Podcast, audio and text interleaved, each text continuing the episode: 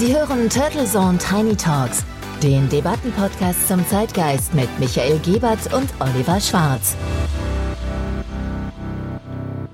Guten Morgen und herzlich willkommen zur Episode 122 der Turtle Zone Tiny Talks. Es ist Ostermontag, die Nation ist am Eiersuchen und wir freuen uns, liebe Hörerinnen und Hörer, dass Sie wieder mit dabei sind und mit uns in diesen Feiertag starten. Ja, und wir bei Turtle Zone Tiny Talks sind natürlich ganz eifrige Eiersucher und Finder.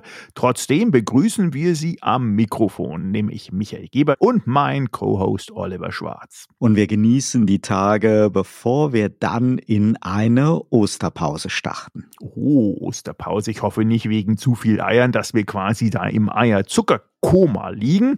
Aber das wirft natürlich Fragen auf. Wann geht es denn bei uns weiter? Am Mai-Feiertag, also dem 1. Mai, sind wir wieder am Start. Mit einer tollen, spannenden Episode. Aber heute ist heute.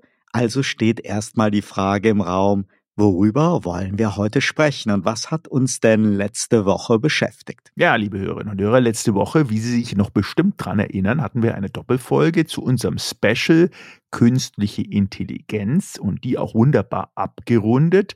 Das ist ja das Thema aktuell und es nimmt immer mehr an Fahrt auf. Es durchfärcht quasi dann doch ganz Europa, die Welt und auch Deutschland, obwohl wir ja in Deutschland eigentlich mit dem 1988 gegründeten KI-Institut da an vorderster Front zumindest wissenstechnisch sein sollten. Und du hattest es ja angetriggert und ich kann es nur bestätigen, es gibt wirklich keine auch nur irgendwie smarte Soft- oder Hardware, die nicht plakativ das Attitüd und das Attribut Intelligenz für sich beansprucht und fett mit dem Label KI aktuell auch wirbt. Oh ja, und der aktuelle Hype rund um ein gar nicht so neues Thema weckt auch alle Verbandsvertreter wach. Die Kreativbranchen sind vermutlich zu Recht in großer Sorge. Die deutsche Presseagentur dpa hat sich ein KI-Manifest verpasst. Der Deutsche Journalistenverband DJV spricht über ethische Regeln. Und auch unser Kommunikatorenverband BDCom hat gerade eine Arbeits- und Expertengruppe rund um die künstliche Intelligenz ins Leben gerufen. Ja, also ganz, ganz in das Thema KI und AI in allen Ebenen und Breiten. Sehr, sehr spannend. Und Gleichzeitig allerdings laufen auch sich die Datenschützer in Italien, in Deutschland und in Europa warm. Und mittlerweile wird ChatGPT sogar als intelligenter Zeuge für unseren unterstellten geschlechterspezifischen Sprachgebrauch herangezogen. Ja, sauber, solange es nicht Zeuge Jehovas ist, ist alles wunderbar. Aber es gab ja noch andere Ereignisse. Unser Wirtschaftsminister, Meister Habeck, weht der Wind ins Gesicht. Donald Trump muss sich in New York vermeintlich 43 Ordnungswidrigkeiten oder Straftaten stellen und last but not least, der französische Präsident Macron ist nach China gereist mit einer ungewollten Reisebegleiterin. Ursula von der Leyen hatte sich ja viel vorgenommen, den Chinesen mal endlich ihre Grenzen aufzuzeigen. Wie man aber den News entnehmen konnte, ist ihre Botschaft weitgehend ungehört an der Wirtschaftsdelegation und vor allem dem Flugzeugbauer Airbus vorbeigegangen. ja, das ist natürlich das plakativste Unternehmen, was auch denke ich, jeder auch kennt, aber was für eine Ignoranz und Majestätsbeleidigung. Nun ja, lass uns mal zu den schönen Nachrichten kommen. Ostern das Fest der Fruchtbarkeit, der Hasen und der bunten Eier. Ja, sehr tiefgründig haben wir das ja auch immer wieder erkundet und der unendlichen Schokoladenspezialitäten in den Supermärkten. Ich weiß nicht, wie es bei dir ist, bei mir zumindest kommt man kaum mehr durch. Gerade noch waren die Weihnachtsmänner da, die Osterhasen stehen parat. Und ist denn das eigentlich noch normal? Wie viele Paletten an diesen wunderbaren und köstlichen Oster Süßigkeiten dieses Jahr wieder in die Märkte gerollt werden. Den Trend haben wir ja schon in den letzten Monaten gesehen, Michael. Wir haben in großen Supermärkten hier noch Unmengen an Glühwein und Raclette-Käse von Weihnachten und Silvester auf Paletten herumstehen und die Flut an Osterschokohasen, die wird vermutlich dasselbe Schicksal nehmen. Nur was passiert denn dann eigentlich mit den armen Hasen? Werden die wirklich eingeschmolzen oder leben dann so eine magische Wiedergeburt als Nikolaus?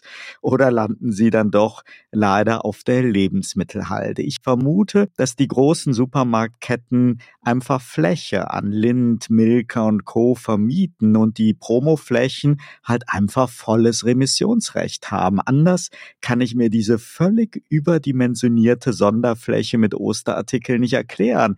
Denn der Handel hat doch angeblich Big Data und will sicher nicht ohne Not Ware abschreiben und wegwerfen. Ja, das sollte man wirklich meinen. Da hast du natürlich auch wieder mal gut erkundet und auch äh, recherchiert, denn äh, gerade die Flächenverkauf oder Vermietung auf Zeit ist natürlich im Handel sehr, sehr beliebt. Man sieht das immer wieder, wenn dann da Aktionsware hingestellt wird. Aber in der Dimension, wie wir es die letzten ja, Ostern, Weihnachten und Feierperioden gesehen haben, ist es mir auch neu. Was machst denn du eigentlich heute am Ostermontag? Du, Michael, ich verbringe auch dieses Jahr die Ostertage wieder im Rheinland und da freue mich an ein paar entspannten Tagen mit etwas Sonne und natürlich an ein paar Spezialitäten auf Hefe und dunkler Schokoladenbasis und natürlich an schönen bunten Eiern. Mm, dunkle Schokolade, das eint uns, denn auch ich bin da wirklich mit dabei. Alles, was dunkle Schokolade hermacht, kann sofort auf meinen Tisch kommen. Ja, dann sind wir das Lager dunkle Edelbitterschokolade. Ich auf jeden Fall und wenn ich überhaupt mal alle Jubeltage Schokolade Schokolade esse, dann eben dunkle. Bloß keine Vollmilchschokolade, die macht ja nur dick und Pickel. So ist das, äh, aus was auch immer für eine Haushaltszeitung du dir das gerade erkundschaftet hast, aber da ist bestimmt auch Wahrheit dran. Jetzt ist auf jeden Fall die Hälfte unserer Hörerinnen und Hörer der Schmunzelhase ein bisschen im Hals stecken geblieben. Und ich möchte in Warnung geben, der verehrte Kollege Oliver Schwarz meint es nicht so und liebt den Bomo. Von wegen. Ich meine immer, was ich sage, aber wir Rheinländer sind ja tolerant. Ich weiß ja, wie viele Menschen die gute alte Vollmilchschokolade lieben. Es ist aber auffällig, und das wirst du sicher auch bestätigen können, Michael, dass in den letzten zwei, drei Jahren immer mehr Hasen und Eier mit dunkler Schokolade in den Handel gekommen sind. Ich fühle mich also vom Trend bestätigt. But anyway, was machst du denn heute am Ostermontag, Michael? Und wie war eigentlich deine letzte Woche? Ja, da sind wir Trendsetter, aber auch gut so. Ja, letzte Woche, muss ich sagen, war nochmal ein bisschen Großkampfwoche, bevor alle dann auch in die Osterferien abgedampft sind. Mir kommt es so vor, dass Osterferien dann doch ähm, hier auch die Straßen ein bisschen leer räumt. Ähm, hoffentlich nicht in Richtung äh, Gardasee unterwegs, denn da haben wir jetzt ja auch vom letzten Wochenende gehört, sind die Klimakleber aktiv und sich am Festkleben rund um den Gotthardtunnel. Aber ich war daheim und habe wirklich jetzt auch heute am Montag, ganz ehrlich gesagt, nicht so viel vor. Ein bisschen entspannen, ein bisschen vorbereiten äh, für die kommende Woche, denn Dienstag ist bei uns auch wieder alles offen sozusagen im Sinne von die Büros und es ist auch einiges auf dem Programm. Das heißt, ich werde mir die Zeit nehmen, vielleicht sogar in die Sauna gehen und dann den neuen frischen Wochenstart, diesmal ein Tag verkürzt, auch dann angehen. Sehr, sehr schön. Bleibt die Frage, Michael, worüber wir in dieser Episode heute am Ostermontag sprechen wollen. Ja, ja, das ist ja klar. Ostern natürlich. Und das ist ja auch ein super spannendes Thema, wie wenn das Fest weltweit gefeiert wird. Oh, Throwback Monday. Das erinnert mich an unsere grandiose Osterepisode aus dem Jahr Jahr 2021. Ja, es lebe die Mediathek, aber das hat natürlich auch was damit zu tun, liebe Hörerinnen und Hörer, dass wir hier auch sehr, sehr viel schon auch produziert haben und im Detail besprochen haben, aber in der Tat eine unserer meistgehörten Episoden in diesem Jahr 2021 war die Osterepisode. Und eigentlich ist schon alles gesagt und wir könnten unseren Hörern und Hörern mit einem kleinen Ausschnitt aus genau dieser Episode 29. Ach, wie schön jung das klingt. Ein bisschen erfreuen. Warum lieben wir das Osterfest war der Titel und die Episode war in der Tat stark. Insofern lass uns gerne tief ins Archiv greifen und gleich so eine goldene Erinnerung feiern mit Ausschnitten aus der Episode 29. Ja, das klingt doch sehr, sehr schön einverstanden. Lass uns das so machen und gleich geht es dann los mit diesem goldenen Rückblick nach einem kurzen Sponsorenhinweis. Dieser Podcast wird Ihnen präsentiert von Visual Communications Experts. Wir bringen Sie auf Sendung. Video, Livestreaming, Webinare und Podcasts. Ihre Experten für Audio und Video in der Unternehmenskommunikation. Weitere Informationen unter www.visual-communications-experts.com. Sie hören Turtle Zone Tiny Talks am Ostermontag. Ja, und wir sind wirklich für alles bereit. Wir drehen Back to the Future mäßig die Zeitmaschine zurück ein bisschen und tauchen gleich ein in edle Ausschnitte unserer Episode 29 von Ostern im Jahr 2021. Golden Memories. Wir lehnen uns zurück, Michael, stecken uns ein buntes Ei oder ein Stück Schokohasen in den Mund und genießen. So machen wir das dunkle Schokoladenhasen natürlich nur. Das klingt nach einem Top-Plan. Auf geht's.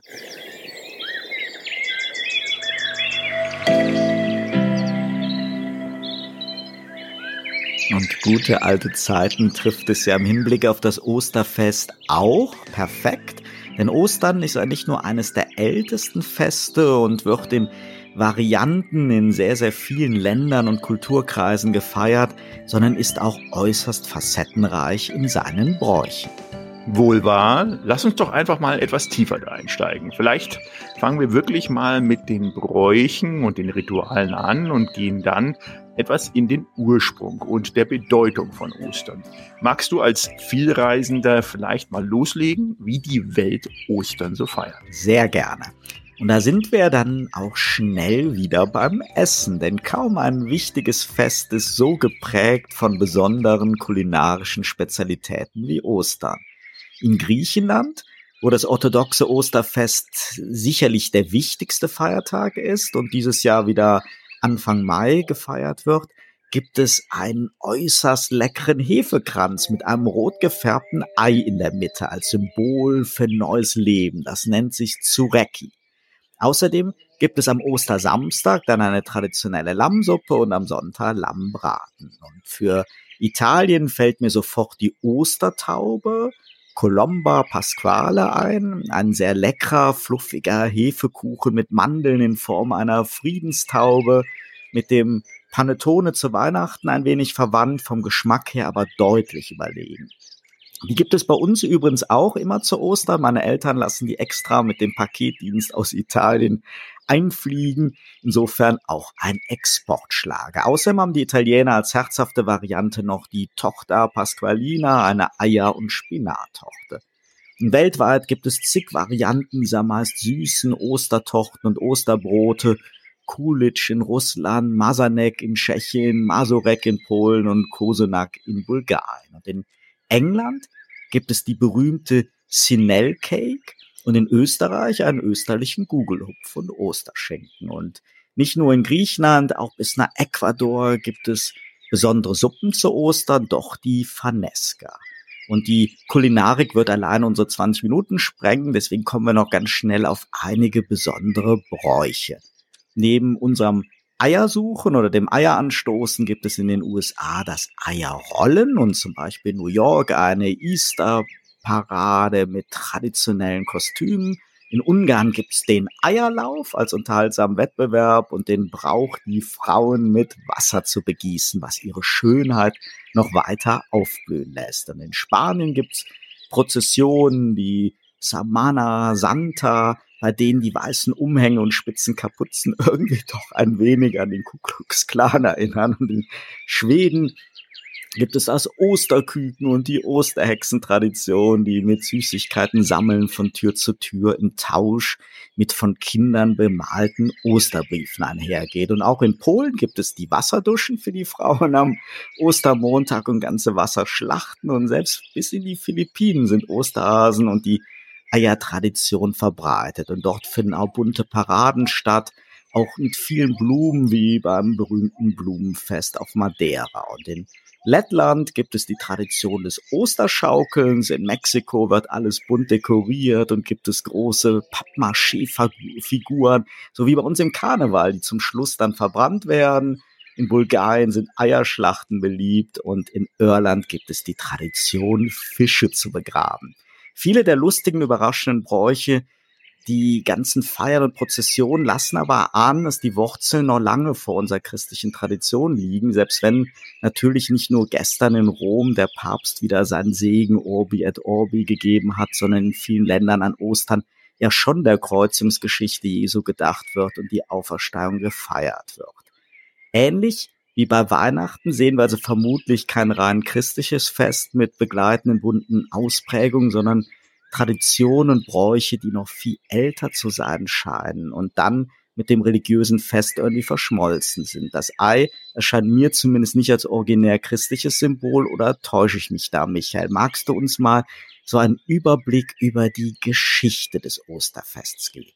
Sehr gerne. Auf jeden Fall erstmal schon mal vielen Dank von dir für diesen bunten Strauß an unterschiedlichen Bräuchen und kulinarischen äh, Ergüssen sozusagen rund um das Osterfest. Ich steige gerne ein bisschen ein, versuche einmal die Ursprünge und die Entwicklung des Osterfests zusammenzufassen. Und wie du sagst, Ostern ist ja vielerorts eines der wichtigsten, wenn nicht sogar das wichtigste Fest des Jahres. Die geschichtlichen Hintergründe des Osterfestes findet man tatsächlich ja äh, in der Heiligen Schrift, doch nicht alle Bräuche sind auf diese Bibelerzählungen und historischen Tatsachen zurückzuführen, wie du bereits erwähnt hast. Denn viele liegen im Laufe der Jahre entsprechend immer wieder auch hinzugefügt, gerade in den letzten Jahrhunderten um 15, 1600. Und darum vielleicht würde ein entsprechender kurzer Rückblick ganz gut tun.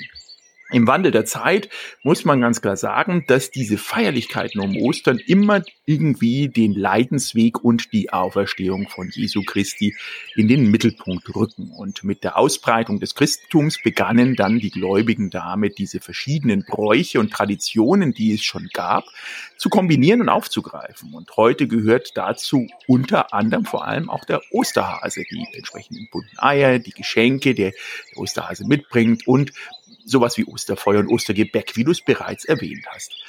Woher kommt denn das eigentliche Wort Ostern, müsste man erstmal fragen. Und auf diese Fragen gibt es auch eine eindeutige, aber auch immer wieder verwegene Antwort. Denn während die Altgermanen die Göttin Ostara huldigen, glauben dann andere, dass die Himmelsrichtung Ostern, Osten, das entsprechende Ursprungswort dieses Wortes Ostern ist und dafür würde dann auch die englische Bezeichnung Eastern sprechen.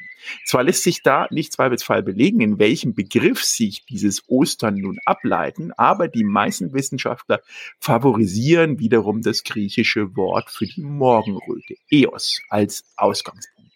Und dadurch würde man althochdeutsch Eostere woraus sich im Englischen dann das Eastern und im Deutschen das Ostern entwickelt hat, ableiten.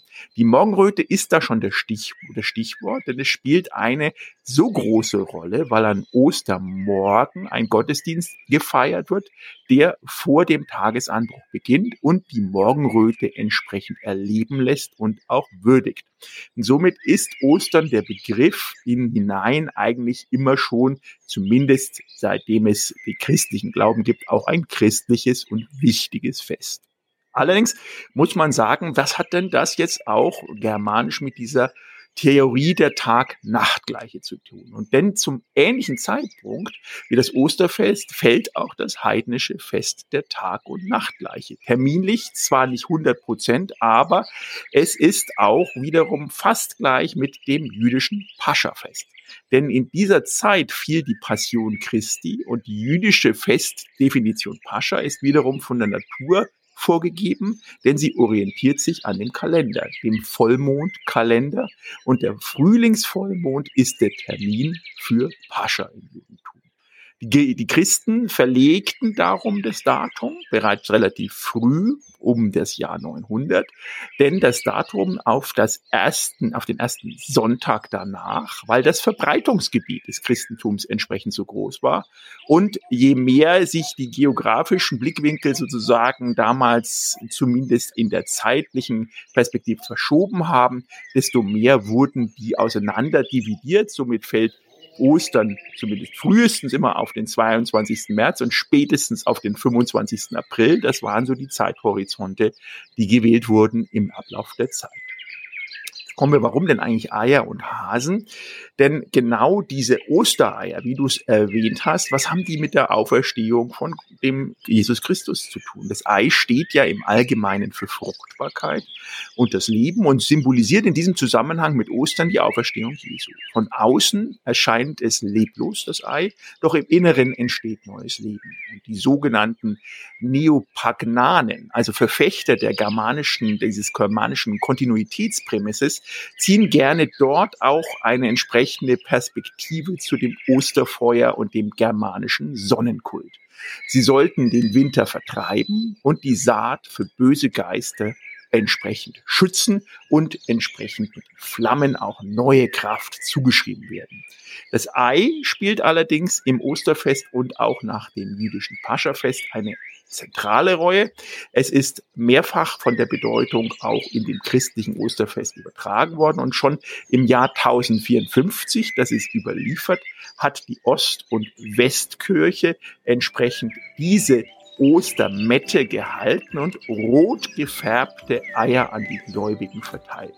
Und das Osterei sollte dort das Symbol des Grabes Christi sein, also ein Symbol für Christus, der aufersteht. Rot gefärbt deswegen, weil es die Farbe des Blutes war und damit das Grab Jesu Christi hinein in das Leben wieder auch aufgeschlossen hat. Symbolisiert aus christlicher Sicht also die Freude an der Auferstehung des Jesus Christus Ostereier und Osterfeuer mit dieser religiösen Bedeutung widersprechen auch wiederum nicht der Möglichkeit, dass beides auch vorchristlich eine Rolle gespielt hat. Denn letztlich sind alle großen Religionen von vornherein ja immer gefußt auf die älteren Kulturen. Das war wirklich ein schöner und spannender Ausschnitt unserer Osterepisode von 2021. Ja, und das, äh, wer da wirklich die gesamte Episode hören möchte, nochmal rüber in die Mediathek, Episode 29. Und natürlich auch andere Episoden sind auch sehr, sehr spannend, immer wieder hineinzuhören. Und somit, liebe Hörer und Hörer, wünschen wir Ihnen natürlich noch einen wunderbaren, einen tollen, sonnigen und leckeren Ostermontag. Unbedingt. Und natürlich freuen wir uns, wenn Sie am 1. Mai wieder mit dabei sind. Tag der Arbeit. Und wenn Ihnen dieser Podcast gefällt, abonnieren Sie und liken Sie ihn bitte auf Ihrer Lieblingsplattform, wo Sie alle Ihre Podcasts gespeichert haben. Das hilft uns und dem Podcast selber ungemein. Wir sagen nochmal vielen Dank dafür im Voraus. Es verabschieden sich für heute Oliver Schwarz und Michael Gebert. Turtle Zone Tiny Talks, der Debattenpodcast mit Michael Gebert und Oliver Schwarz. Immer zum Wochenstart auf allen Podcast-Plattformen und auf turtlezone.de.